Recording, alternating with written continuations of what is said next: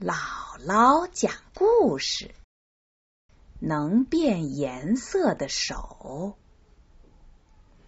有一天，在大街上的一个小货摊上，摆着许多精致光滑的罐子，有白色的，有黑色的。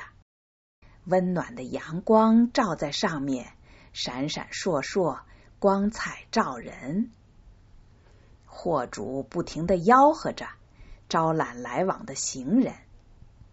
有一个盲人听到喊声走过来，问：“我想买个罐子，但不知道是什么样的。”货主忙说：“我的罐子有白色和黑色的两种，白的两块钱一个，黑的三块钱一个。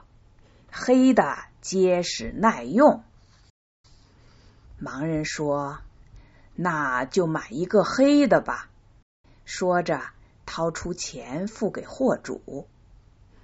奸诈的货主收下钱，眼珠咕噜一转，把一个白罐子给了盲人。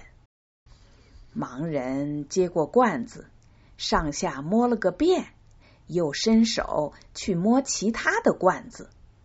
摸过以后，盲人突然高声嚷道：“你这个狡猾的商人，你竟然欺骗一个双目失明的人！”货主被骂的愣住了，他很奇怪，这个盲人怎么用手摸一摸就能辨别出哪个是白罐子，哪个是黑罐子呢？货主。感到迷惑不解，难道他的手能辨别颜色吗？货主不信，盲人就说：“那你就亲手去摸一摸吧。”货主好奇的挨个摸了一遍，这才明白过来，原来白罐子反射阳光，黑罐子。能吸收阳光，在阳光照射下，黑罐子被晒得热乎乎的，白罐子呢，只稍微有点热，用手一摸，是黑是白，分辨得十分清楚。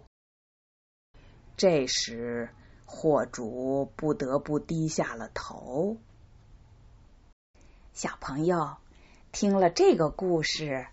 要记住故事里的一个科学道理：白色反射的阳光最多，黑色呢吸收的阳光最多。